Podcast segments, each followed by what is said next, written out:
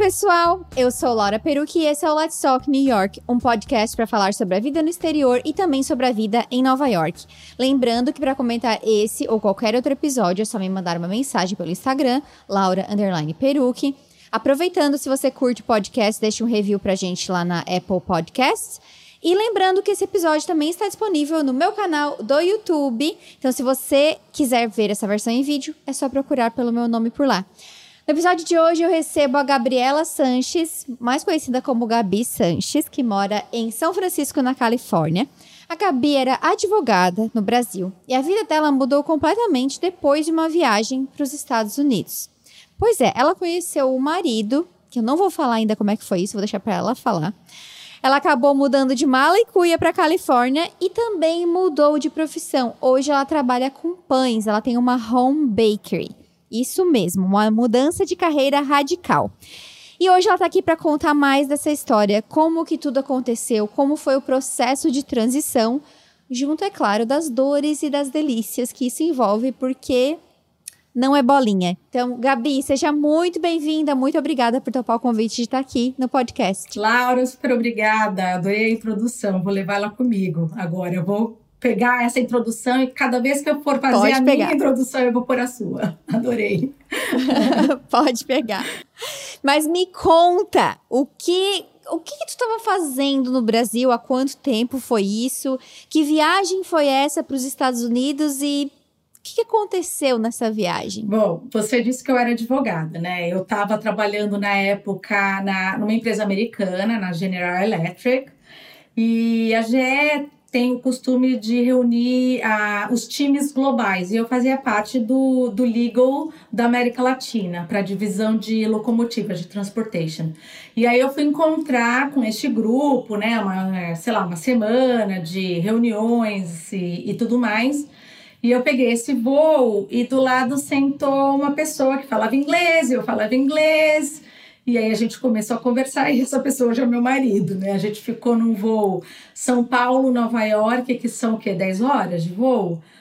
Por aí. É, a gente uhum. ficou oito horas conversando. Sabe quando ficam aquelas luzinhas do, da, da cabine? Só as nossas luzinhas acesas, o resto tudo, fech... tudo escuro, porque a gente ficou conversando. E o mais engraçado é que meu marido é indiano, né? Ele mora aqui. Hoje uhum. ele está aqui há mais tempo aqui do que na Índia. Mas na época do Brasil, isso foi em 2010, passava aquela novela Caminho das Índias. Ai, gente! E aí eu fui perguntando tudo, e aí foi engraçado, porque ele, ele me perguntava de futebol, que ele gosta muito de futebol, de esportes e tal, e eu ficava perguntando da. É verdade que assim, assado? E a gente teve essa conexão muito forte no voo, trocamos uhum. e-mail, uhum. e aí, dois anos depois, a gente se casou, né? Ele foi até Nova York Não, e foi para São Francisco. Peraí, peraí. Ele, ele, então, deixa eu voltar. Ele, ele é. trabalhava na época com videogames de mobile, né? Que eles chamam de mobile games. E o Brasil, e ele, ele cuidava da parte de tecnologia da empresa que ele trabalhava. Então, ele era o responsável né, por, por todos os escritórios, estúdios que eles chamavam. Então, a cada dois meses, ele, ele fazia um giro nos estúdios e ficava uma semana em cada estúdio. Então, uhum. eu estava indo para uma reunião da GE e ele estava voltando de uma dessas semanas em São Paulo e a gente sentou juntos e tal. É, isso foi em 2010. Uhum. E, e, neste mesmo ano, ele fez várias visitas ao Brasil, né? Então, cada vez que ele fazia uma visita ao Brasil, ele me mandava um e-mail.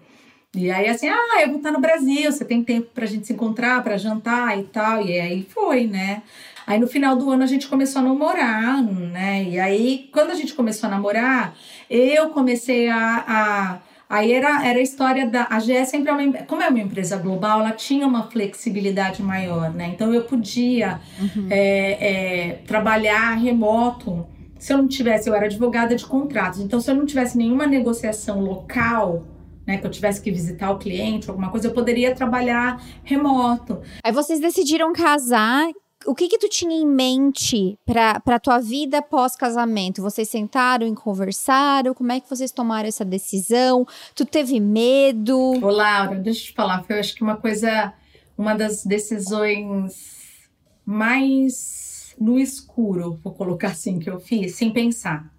Eu sempre fui uma pessoa. O quê? O casamento? É, a mudança. Eu, olha só, eu, eu não casei cedo, né? Cedo que eu quero dizer, eu não tinha 20 anos mais. Eu já estava na passado a metade dos 30. Então é assim. É, uhum. eu, eu no Brasil eu estava sentindo muita falta de uma companhia e tal. E eu estava muito estável no, no, meu trabalho. Então, eu estava estável financeiramente, profissionalmente. Só que eu tinha ainda é, é, essa parte pessoal que que ainda mexia muito comigo. Eu não conseguia achar um namorado decente no Brasil, era só, só olha, só boy lixo. Quando eu conheci o Cal, meu marido, ele, eu não sei, eu acho que foi uma. A gente se deu muito bem conversando e eu senti um respeito muito grande, sabe? Diferente. Então, em 2010, a gente ficou naquela coisa de amigos à distância, 2011, então a gente começou a namorar já pensando, tipo, ó, então vamos fazer o seguinte, né? Meio que combinado. A gente namora à distância esse ano. E se a gente achar que rola, a gente decide casar, a gente casa. Então, essas conversas, elas foram assim: o Carl virando para mim falando: ah, mas eu não vou me mudar para o Brasil. E você também não vai se mudar para os Estados Unidos. Eu falei, mas por que, que eu não me mudaria? Se a gente, né, se a gente achar que, é, que vale a pena, eu me, porque aí eu, uhum. eu me uhum. mudo, já é global, né? Eu tava contando com o ovo no, da galinha, na verdade, né?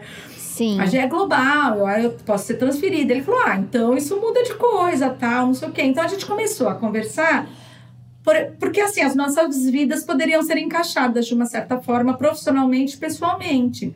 Depois que a gente começou a namorar, tal, e aí ele falou: você tem certeza que você quer mudar? Porque senão você só me dá seis meses e eu mudo pro Brasil. Né? Então a coisa inverteu. Porque daí a gente já estava uhum. muito ligados, né? É, é, emocionalmente. Aí eu falei, não, vamos, eu vou me mudar para os Estados Unidos. Não tem, eu acho que é muito mais fácil a minha adaptação, porque eu falo inglês, é, a, a cultura indiana em São Paulo é pífia, diferente de um país como os Estados uhum. Unidos, onde você encontra bastante indiano e tudo mais. Eu falei, e se não der certo a, com a minha mudança? Aí a gente pensa no, né, no futuro. E foi mais ou menos assim, assim, no, eu, eu tô te falando de uma forma muito fria, mas não foi assim, né? A gente sentou e conversou, foi no, em conversas, em viagens, em, em fazer Sim. planos e tal. E aí, quando eu falo que eu não pensei, assim, eu não, eu não pensei nessa dificuldade que eu teria no, aqui nos Estados Unidos em arrumar um emprego, ou porque quando eu falei lá na GE que eu ia me mudar e que eu tinha conhecido, que eu ia casar e tudo mais, ah, não, fica tranquila, você vai conseguir ser transferida. Então, para mim, é, é, essa decisão foi fácil, entendeu? Quando eu cheguei uhum. aqui depois de seis meses, a minha vaga não tinha sido aberta e eu não conseguia ser transferida para cá. Aí o meu chefe virou e falou: você tem a possibilidade de voltar para o Brasil se você quiser.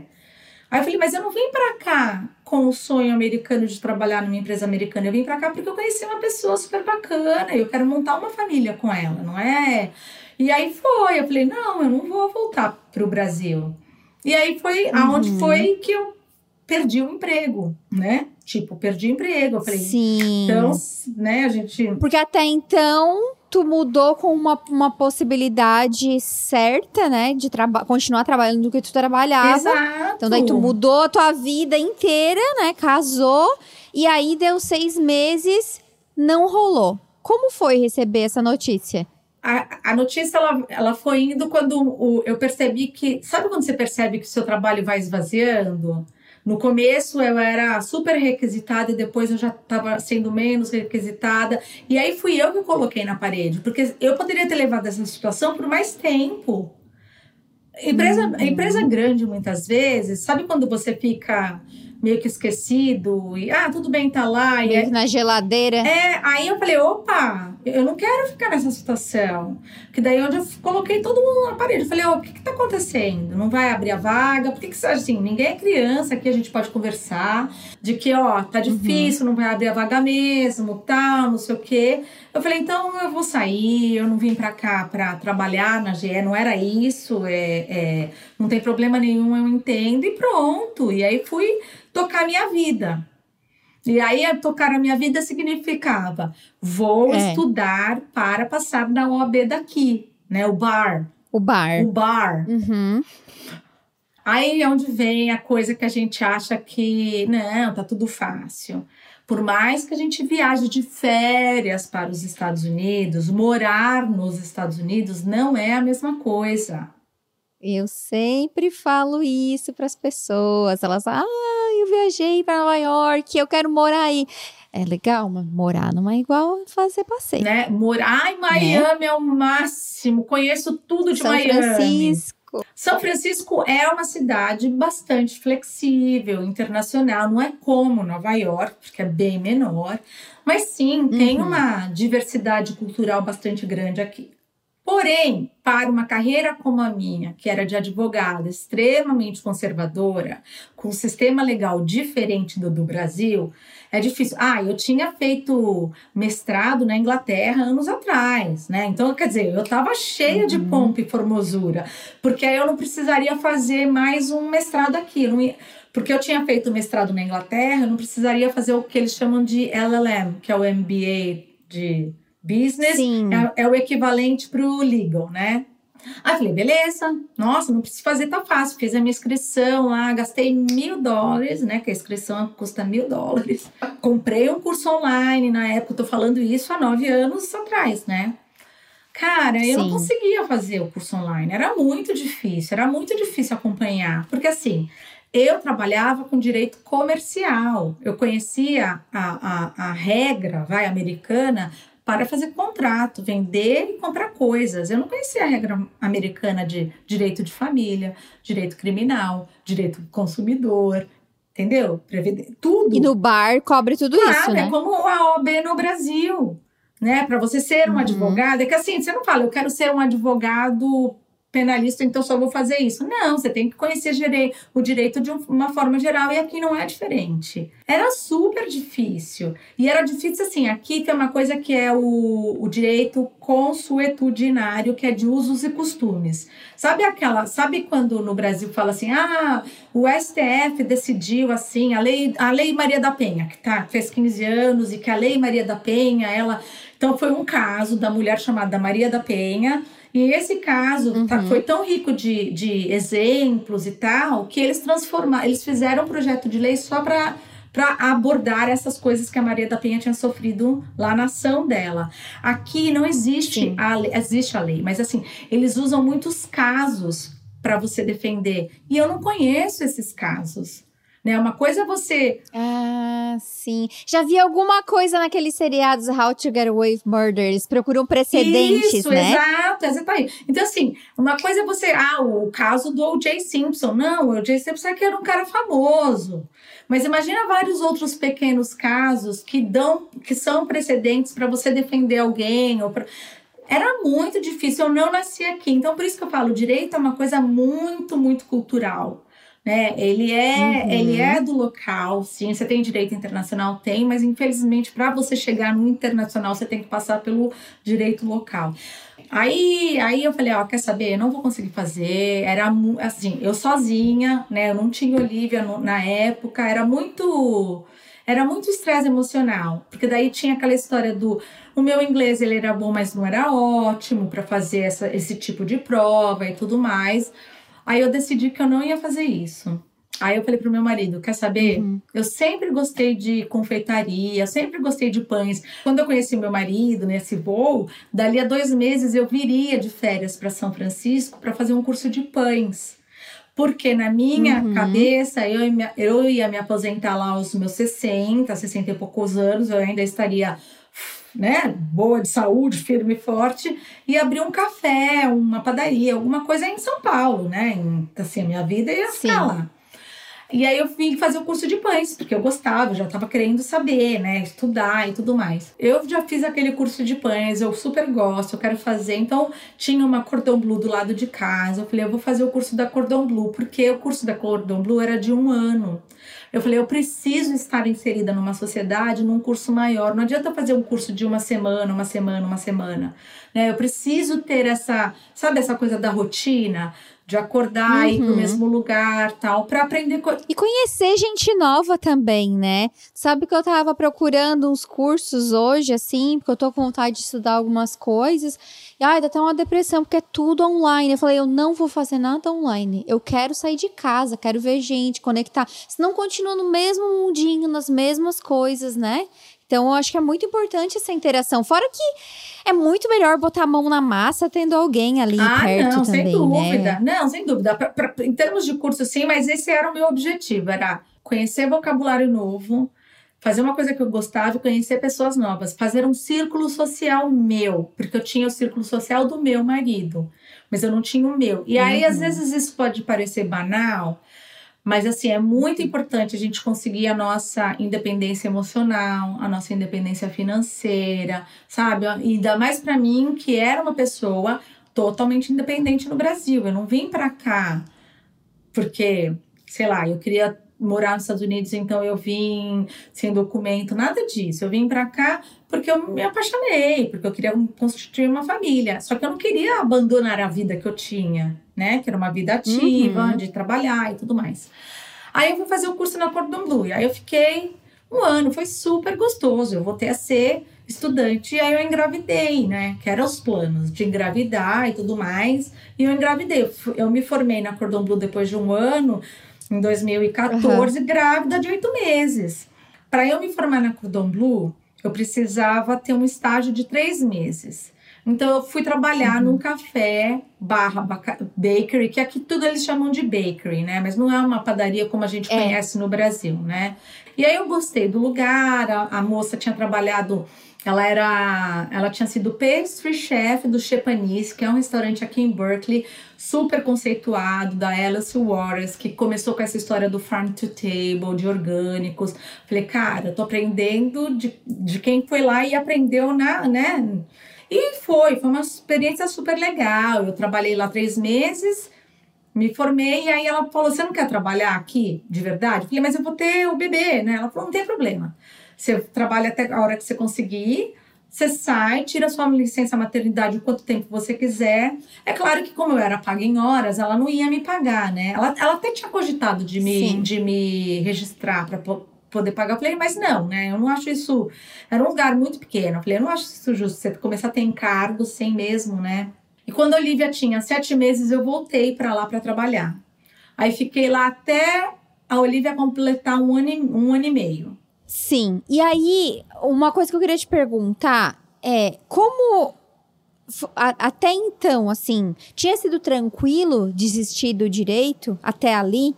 Eu vou, eu vou fazer, eu vou fazer um fast forward aqui. Aí a Olivia nasceu, tal, trabalhei, blá, blá, blá. aí fiquei com a Olivia. Quando a Olivia tinha três anos, eu falei, eu vou voltar a trabalhar.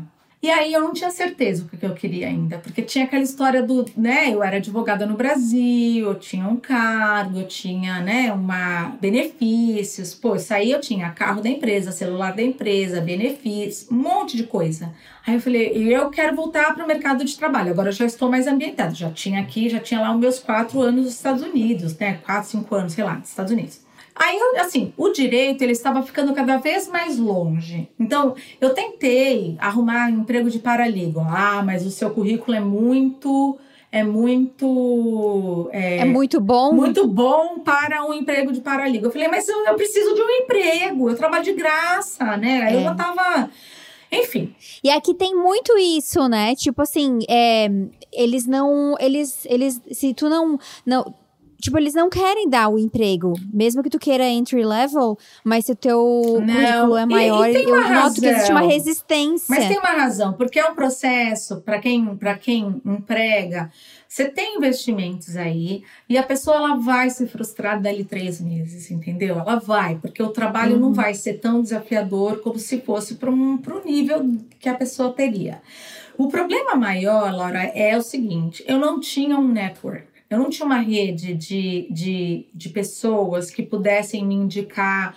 Acaba que você tem uma reputação, as pessoas me conhecem. Falava, ah, a Gabi recomendou fulano, pelo menos eu vou entrevistar. Né, sabe a história? Hum, e aí hum, era aquela história, pelo menos entrevistar, eu poderia, eu não conseguia ir nem para entrevista, porque quando mandava currículo online, existia a busca por palavras-chave, o meu currículo não fazia o match. Eu não tenho faculdade de Stanford, Berkeley, Yale, NYC, sabe? Não tem essa história.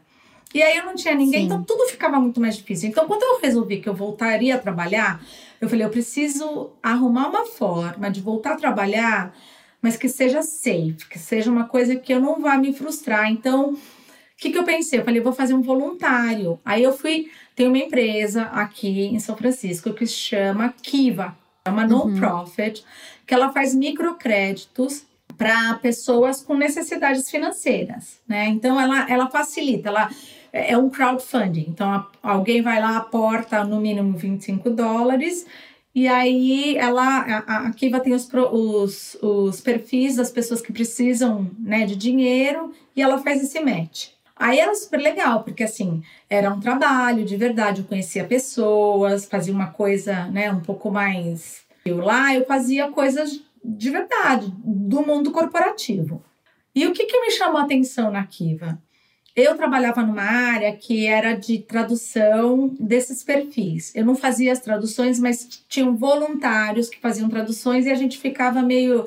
Enfim, tinha lá um, um, umas ferramentas internas que eu tinha que ajudar, eu tinha que ajudar essas pessoas e eu ficava vendo os perfis também de quem pedia é, ajuda financeira. Então, tinha muita gente da Ásia, da África, da América Central. Então, a maior parte dessa, desses perfis eram mulheres que faziam comida em casa para vender, para colocar dinheiro em casa.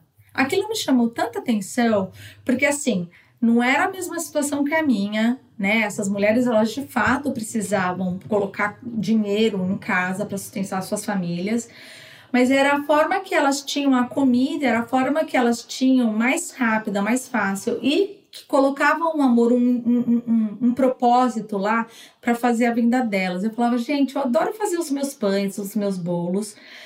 É, eu sou uma pessoa privilegiada, eu não preciso trabalhar para sustentar a minha casa, mas eu queria trabalhar para ter a minha, a, a, minha independência financeira, para eu poder comprar as minhas coisas, eu, sem, sem, sem necessariamente. Não que eu posso comprar as minhas coisas a qualquer momento, mas é diferente eu pegar o meu cartão, falar essa grana é. eu ganhei, né? Não foi o meu marido que foi lá, eu tô é, é, muito louco, é muito sutil essa, é. essa diferença. Não, e assim, Gabi, eu acho que muita gente que tá escutando vai entender. É, eu te entendo muito, concordo super. Que tem um episódio do podcast que é sobre a dependência financeira. E foi um dos episódios, assim, ó, que eu mais recebi mensagens. Então, assim, eu tenho certeza que a maioria das pessoas que está escutando a gente vai te entender e vai concordar contigo. E a gente pode existir além do nosso relacionamento. Tipo, é, duas pessoas não são uma pessoa. Existe tu e existe teu marido. E são duas pessoas, não uma só né? Não, Laura, tem, tem coisas que assim, objetivos em comum da família. Ah, a gente quer comprar uma casa maior, a gente quer fazer isso, fazer uma viagem. Ok, precisa de dinheiro para isso. A outra coisa é o seguinte: é aquele pocket money que a gente chama, que não vai fazer tanta diferença no dia a dia, mas que para mim, para eu ganhar aquele, era para mim era assim, a primeira vez que eu vendi um pão, cara, um pão meu custa 10 dólares, 12 dólares, não é nem. Eu fiquei tão feliz, sabe assim? tão feliz que eu falei, cara, esse dinheiro é meu, é meu. Claro que é da, da família, mas é assim, é meu que eu ganhei para usar do jeito que eu quiser. Eu posso usar, inclusive, uhum. né, pra gente, muitas coisas, para comprar coisas da casa, ok, mas é, é, é aquela coisa que é, foi o meu esforço, né?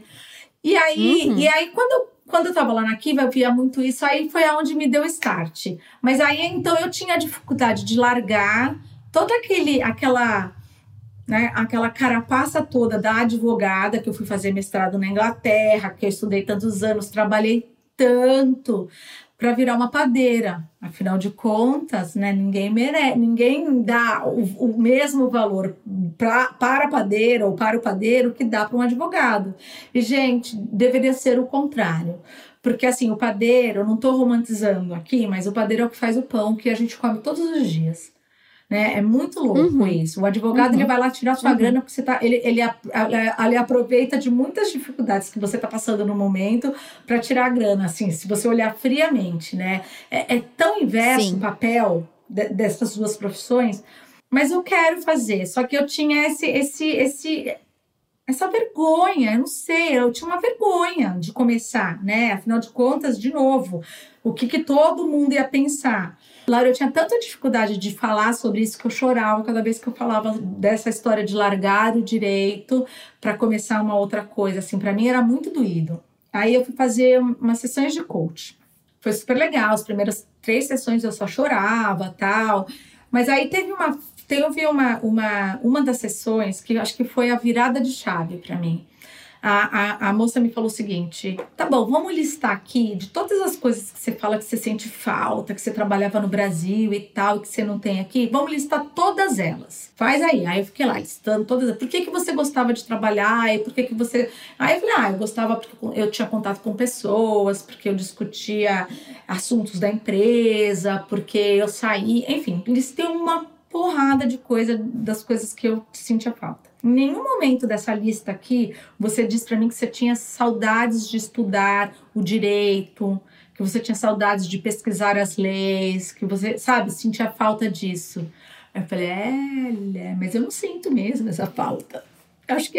Ela falou, então, você tem que olhar isso de uma outra forma. Né? Então, isso já ficou lá para trás né? Você teve sucesso. Eu, eu, entendo que você tenha tido sucesso e seja difícil você largar este sucesso, mas isso não significa que você não terá sucesso nessa sua nova profissão que você está que você está buscando.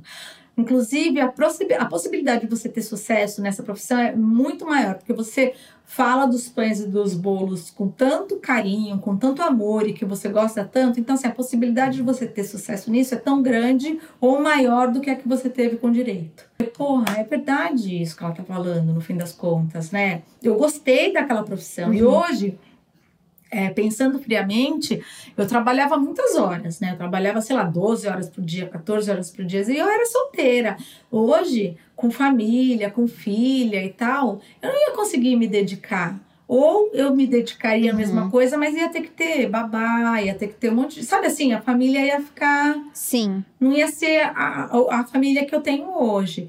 E aí eu tinha um outro problema, que era assim eu vou começar da cozinha da minha casa. Quem que vai comprar os pães feitos na cozinha da minha casa? E aí veio meu marido, o grande incentivador de tudo isso, falando assim: lembra que no Starbucks que eles não começaram a vendendo café com 200 lojas. O McDonald's não, com, não começou vendendo hambúrguer, né, no mundo inteiro. Todo mundo começa uhum. de um começo. Tudo bem que é. é. romântico, né? Mas assim, a Apple começou de fato, né? Não era a Apple na época, mas na garagem lá de alguém. E é muito é. verdade isso, né? Se a gente colocar friamente, né? Hoje, tudo bem. Claro que é. É, é aquela metáfora do, do iceberg também, né? Tipo assim, tu vê o topo, mas tu não vê tudo que tá envolvido embaixo, né? E a gente só quando a gente vê as marcas bem-sucedidas ou as pessoas bem-sucedidas, a gente vê elas lá em cima, mas a gente não viu tudo que foi percorrido para chegar até lá, né? Ou quanto tempo elas demoraram, né? Muitas vezes você vê Exato. alguém em ascensão, você não vê, e é isso mesmo. E aí, o resto foi muito intuitivo, assim. Eu falei, eu preciso começar de um começo a vender os pães, né? Eu já sabia como eu dava meus, meus pães, eu dava muito bolo de aniversário. Ah, é aniversário de alguém. Ah, eu levo bolo, tipo assim, eu era a primeira a ficar levantando a mão para fazer as coisas, sabe? De, de me oferecer uhum. a levar.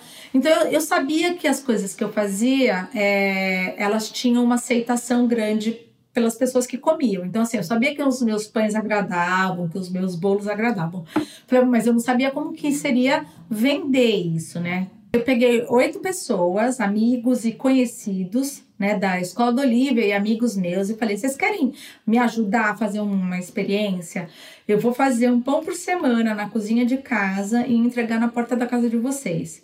Isso tudo era para eu saber a minha capacidade de, de, de fazer em casa os pães, né, e vender.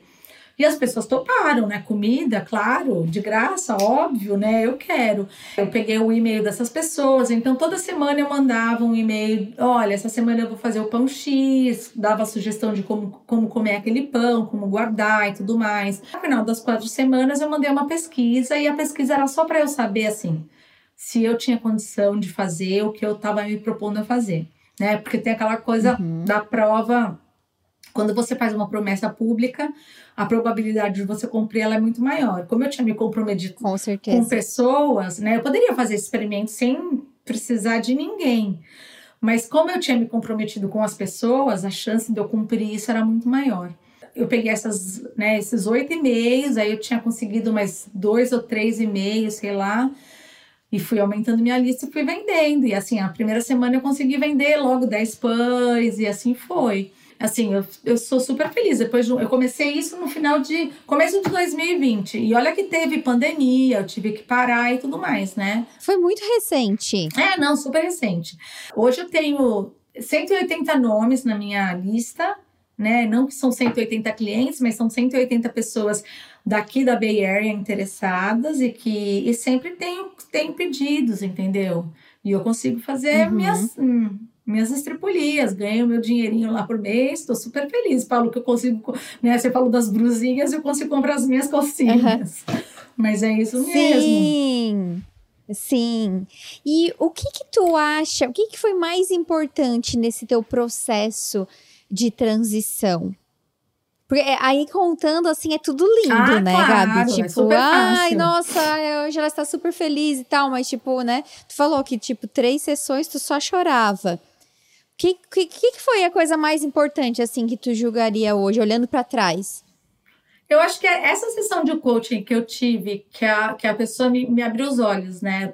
Do, do, que de fato eu sentia falta no trabalho, acho que ela foi um divisor de águas para mim. Quando eu estava estudando lá para o direito, e aí quando eu falo que é uma, uma carreira conservadora e, e local, é, uma coisa é quando você vai se consultar com um advogado com um sotaque, as pessoas ficam com o pé atrás. Mas um chefe com sotaque, as pessoas gostam, né? Um chefe de, de restaurante. Falar, ah, o cara é uhum. francês, olha que legal o sotaque dele. Então, assim, eu tinha essa coisa do sotaque me, me denunciar, e isso me fazia, me, me enfraquecia, na verdade. Quando eu ia para o direito, eu ficava com medo, eu ficava receosa. Então, assim, as, olhando um pouco para trás, eu mesma me boicotei em várias entrevistas que eu fiz de não acreditar que seria possível. Ao passo que, quando eu fiz o switch de carreira, Cara, eu tava totalmente madura e certa, e aí eu já tava, tipo, sabe? Hoje eu sou super orgulhosa de falar padeira, não quero nem que fale chefe, eu sou padeira, não sou chefe. Hoje eu tenho um orgulho muito grande de, desta nova fase da carreira. É, não foi fácil, teve muitas, né, muitas emoções envolvidas, mas hoje acho que essa transição foi tão legal que me deu uma visão e uma flexibilidade que eu não tinha antes. Eu achava que antes eu só sabia fazer uma coisa, que era fazer né, o direito e tudo mais, porque era onde eu me sentia a poderosa. Hoje, uhum. com essa mudança, porque assim, você muda para um país, as pessoas não te conhecem, elas não, você não tem o círculo de amizades que você tem, eu não tenho família aqui. Então você tem que se uhum. refazer, né? Reinventar. Você tem que provar para as pessoas que você é capaz, que você é uma pessoa confiável, que você é legal. Seja lá quais são os seus valores, né? Você tem que mostrar isso para as pessoas. E aí, aonde eu, eu tive essa, essa jornada, e quando eu mudei, eu falei: quer saber? Eu sou muito foda, porque eu mudei, eu mudei de um trabalho que era um trabalho super estressante, eu consegui fazer outro trabalho, eu consegui ter uma carreira, né? estou construindo uma carreira fora do meu da minha zona de conforto até então, porque né, até então o direito era minha zona de conforto. Então, estou construindo uma carreira nova, num país novo, estou fazendo amigos. E aí tem uma coisa que é muito legal, às vezes eu vou né, é, encontro alguém, por exemplo, vou num aniversário de alguém num parque, e aí tem um monte de gente que eu não conheço, a pessoa vira para mim e faz assim: Ah, você é a Gabi dos Pães? Você é do da Pão Bakery? Então, assim, indiretamente eu tô criando a minha marca, o meu nome, o meu reconhecimento. Então, isso é muito legal. Só que esta jornada, né, eu tenho nove anos aqui, não foi uma jornada assim, não foi que o ano passado eu fiz isso. Nossa, nove anos. É, não foi o ano é. passado que eu fiz isso. Isso já tá na minha cabeça. Eu fui estudar confeitaria, se contar lá de quando eu conheci o meu marido, foi em 2010. Mudar de carreira também, as pessoas acham que assim, ah, agora eu, posso, agora eu vou ser pintora. Não, você tem que se dedicar, você tem que estudar. Da mesma forma que eu estudei o direito, eu estudo a, a, a culinária, a gastronomia, seja lá o que eu quero fazer. Eu faço os meus testes, eu faço. Entendeu? Então, assim, é uma dedicação. Não é simplesmente porque eu gosto de fazer pães e pronto. Seja ela como for, seja uma, um estudo empírico que você, né, por erros e acertos, ou um estudo formal através dos livros, são estudos que você faz. E assim, Sim. não é nada, Sim. não é nada bem muito fácil, né? Se você quiser alcançar não. alguma coisa. Não, e é bem interessante isso que tu falou é, sobre ah, a carreira que tu tinha, né, como advogada, o poder que isso traz e, e também como a sociedade te vê, né, porque tu falou muito bem sobre o valor que se dá. A convidada anterior a esse podcast é, a gente falou muito sobre sobre como como a gente se define pela carreira também, né? Como a gente. Ela fala. Foi o podcast se define da pelo fazer. Da Globo. Isso. Ai, isso. eu identifiquei tanto quando ela fala. Eu era a Isabel, acho que é o nome dela, né? Isabel isso, da Globo. Isso. Gente, eu fui a, Gabi da Natu a Gabriela da Natura, a Gabriela da Johnson Johnson, da Embraer. Ou seja, olha só, olha os meus sobrenomes, né? Porque é isso que você, quando uhum. você trabalha no mundo corporativo, você carrega. E hoje, Laura, eu sou a Gabi da Pão Baker, cara. Eu sou a Gabi a minha, da minha própria empresa, da minha própria marca, entendeu? Então, isso para mim, hoje eu vejo que é muito mais forte do que ser a Gabi foi legal. Isso tudo, isso tudo me moldou para o que eu sou hoje. Eu não estou desmerecendo. Eu acho que foi muito importante na minha claro. vida. Mas assim, é, é, hoje eu estou muito mais madura para entender que a minha vida. É, uma vez uma pessoa me perguntou: você trocaria tudo isso para ter a vida que você tinha hoje, é, antes, agora? Com a minha vida que eu tenho aqui, com a minha família, não. Porque senão eu não, eu não ia ter a, a, família e a vida harmônica que eu tenho hoje. Eu ia trabalhar tanto, eu ia estar tão estressada, que hoje eu entendo porque muitas famílias acabam em divórcio e tudo mais. Porque é muito estresse. Uhum. Né? Ninguém olha para o uhum. conjunto, todo mundo olha para si. Eu estou olhando para minha família, meu marido também olha para a família. E é onde a gente, a gente combina as coisas. Ele fala: se alguém está podendo investir e, e, e se aventurar, hoje é você. Então vai, faz as suas coisas. Se não der certo, eu tô aqui porque eu tô trabalhando e tô conseguindo manter a família. Amanhã Pode ser eu que queira me aventurar e aí você que vai ter que segurar as pontas. Então isso é muito legal, né? Assim, eu, eu, eu posso me dizer que eu sou uma pessoa sortuda. Porque assim, uhum. eu tive sempre eu consegui alcançar os meus objetivos. Eu me casei com um cara super legal, eu vim morar numa cidade bem bacana, num país que é seguro. Então, assim, eu tive as minhas dificuldades no começo de me adaptar por causa de, de carreira e tudo mais, mas eu nunca tive essa dificuldade, tipo assim, ah, eu vou voltar para o Brasil porque eu não aguento ficar aqui, porque eu morro de saudades. Não, tanto é que eu consigo viajar. Eu, antes da pandemia, eu ia para o Brasil duas vezes por ano. Eu não saí do Brasil porque eu odiava o Brasil. Não, eu gosto. A minha uhum. filha fala português com sete anos perfeitamente porque eu insisto nisso. É uma coisa que eu quero dar para ela e, e, e e para que as pessoas também entendam, quem está ouvindo, que é o seguinte: eu me mudei para os Estados Unidos, mas eu amo o Brasil. Não é porque a gente mora fora do Brasil que a gente não gosta mais do lugar que a gente está. São opções Verdade. de vida, são às vezes experiências, né? Eu sempre fui uma pessoa é. que que, sei lá, eu sempre, eu sempre quis ter essa coisa de viver internacionalmente. Eu, com 17 anos, eu fui fazer um mochilão para Europa de oito meses. Aí depois eu fui fazer um mestrado na Inglaterra, fiquei um ano. Não é que eu casei com o Cal, que eu falei, nossa, eu quero mudar para os Estados Unidos. Mas é que, sabe quando a coisa casou e falou assim, bom, ah, ok, eu, né, eu gosto de ter essa experiência internacional, por que não? E fui. E o que que tu diria que Nessa, em toda essa tua jornada já morando fora, já são, já são 10 anos no, tá morando anos, fora? Nove anos. Nove anos. O que que tu mais aprendeu durante todo esse tempo? O que que mais mudou em ti?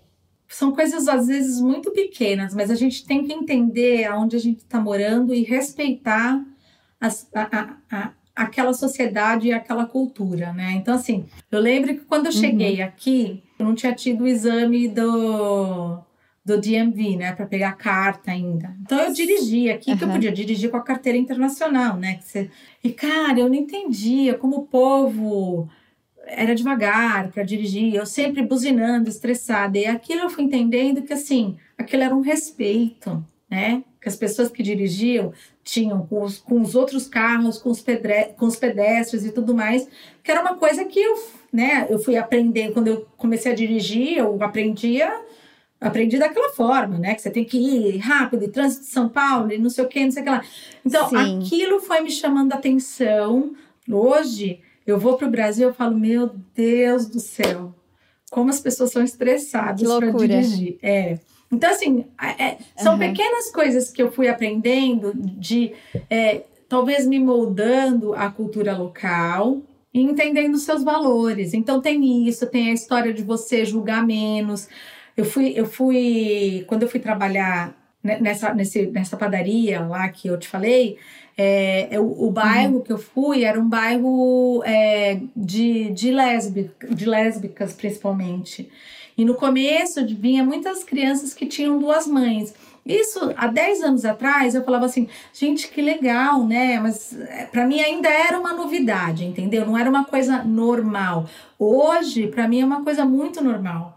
E aí, quando a minha filha vem falar de qualquer assunto que é né, diverso, inclusivo, cara, eu acho isso super legal, porque eu não tive essa educação quando eu cresci. Então, essa coisa de entender valores, compreender e, e tocar adiante, sabe? Respeitar, foi acho que o que mais me, me chamou atenção morando aqui nos Estados Unidos. É de você respeitar decisões, respeitar valores, respeitar o próximo, né? Coisa que uhum. às vezes, sei lá, eu acho que eu desrespeitei várias vezes no Brasil sem, sem, sem perceber, né?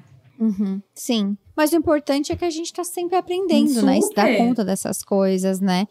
E eu acho que outra coisa, assim, olhando para o teu processo, é que só é mais uma prova assim de como a gente se conhecer faz toda a diferença, né? Porque a gente não se conhece e a gente não é incentivado a explorar os porquês do que a gente faz algo. Tipo, esse exercício que a tua coach fez contigo, é... quanto tempo tu ia ficar achando que tu tinha que voltar pro direito? Cara, e ela foi tão certeira, né? Muito louco isso, porque eu não tinha me dado conta, né?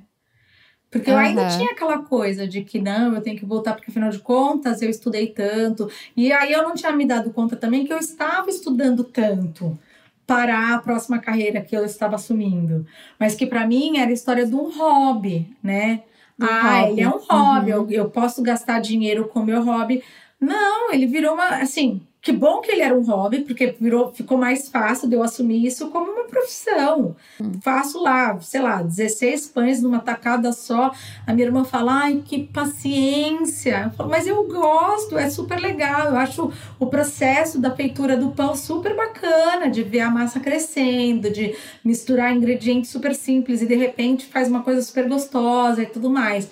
Bom, eu queria que tu deixasse aí para as pessoas também, falasse um pouco lá do teu Instagram, para as pessoas irem, irem te seguir lá, o que que tu compartilha, deixa um convite. Oba, então é o seguinte, o meu Instagram é Eat de comer, né? Eat Pão Bakery. Eu vou colo eu coloco na descrição do, do canal e do, do, e do podcast também. E lá eu divido. É, lá eu, eu comecei muito só com os pães, e daí eu descobri que tem uma grande parcela das pessoas que me seguem, que gostam de fazer pães ou que gostam de se aventurar na cozinha. E aí, eu... é, e aí eu fui dividindo. Eu adoro. Fui dividindo receitas. Então eu faço, eu tenho algumas lives de receitas que, que eu já fiz. É, descobri que são muitas expatriadas, então eu tenho um eu falo que é um quadro no meu Instagram de, de expatriada na cozinha, que eu conto histórias de mulheres chefes de cozinha de sucesso. E aí eu ponho um. Eu também faço algumas coisas de curiosidades, às vezes, de das dificuldades que eu tive quando eu vim. Né? Eu não sabia nome de ingredientes, nome de ervas, então às vezes eu, eu divido essas coisas lá no meu Instagram. Então ele não é só um, um Instagram de venda de coisas, mas é uma Ah, é, eu falo do que eu gosto, Laura, é isso. E quem mora na Bay Area e quiser encomendar um pão contigo, pode entrar em contato por lá também. Pode entrar em contato, eu tenho uma. Pode me mandar uma DM com e-mail. Eu tenho uma essa minha lista de e-mail que eu mando toda segunda-feira, eu mando é, o pão que eu tô fazendo naquela semana, e aí quem quiser comprar, eu entrego aqui em alguns lugares na, em São Francisco. É, as pessoas podem retirar, então tem bastante gente que vem retirar aqui comigo. Enfim, eu queria te agradecer mais uma vez pela tua participação, por tu compartilhar compartilhar a tua história, que é muito inspirador escutar essas histórias e ver esses processos, sabe? E, que legal, assim, que tu saiu de uma carreira que foi bem sucedida, foi legal, te ensinou muito e tu aí tá super feliz fazendo uma coisa super diferente também e é possível. A gente não precisa ser uma coisa só durante a nossa vida, né? É óbvio que dinheiro é importante, ninguém aqui é, é, é, é poliana, né? Mas é óbvio que uhum. tudo isso que eu faço não é por causa do dinheiro, é para eu eu ficar feliz. Então toda essa busca que eu tive de, de me reinventar foi para eu me aceitar, né, como uma nova pessoa num novo lugar. Então assim, não tenham medo das nossas, dos nossos medos, né, para refazer a sua a sua vida ou, ou tentar uma outra carreira. A vida é uma só, então a gente tem que tentar. E eu tenho certeza que nessa busca a gente vai encontrar alguma coisa que a gente ama fazer. Uhum, com certeza. Então tá, ó. Eu, como eu sempre falo no final do podcast, vocês mandem mensagens, comentem aqui embaixo, quem tá vendo no YouTube, mandem mensagens para mim, pra Gabi lá no Instagram dela. E a gente se fala no próximo episódio. Tchau, tchau!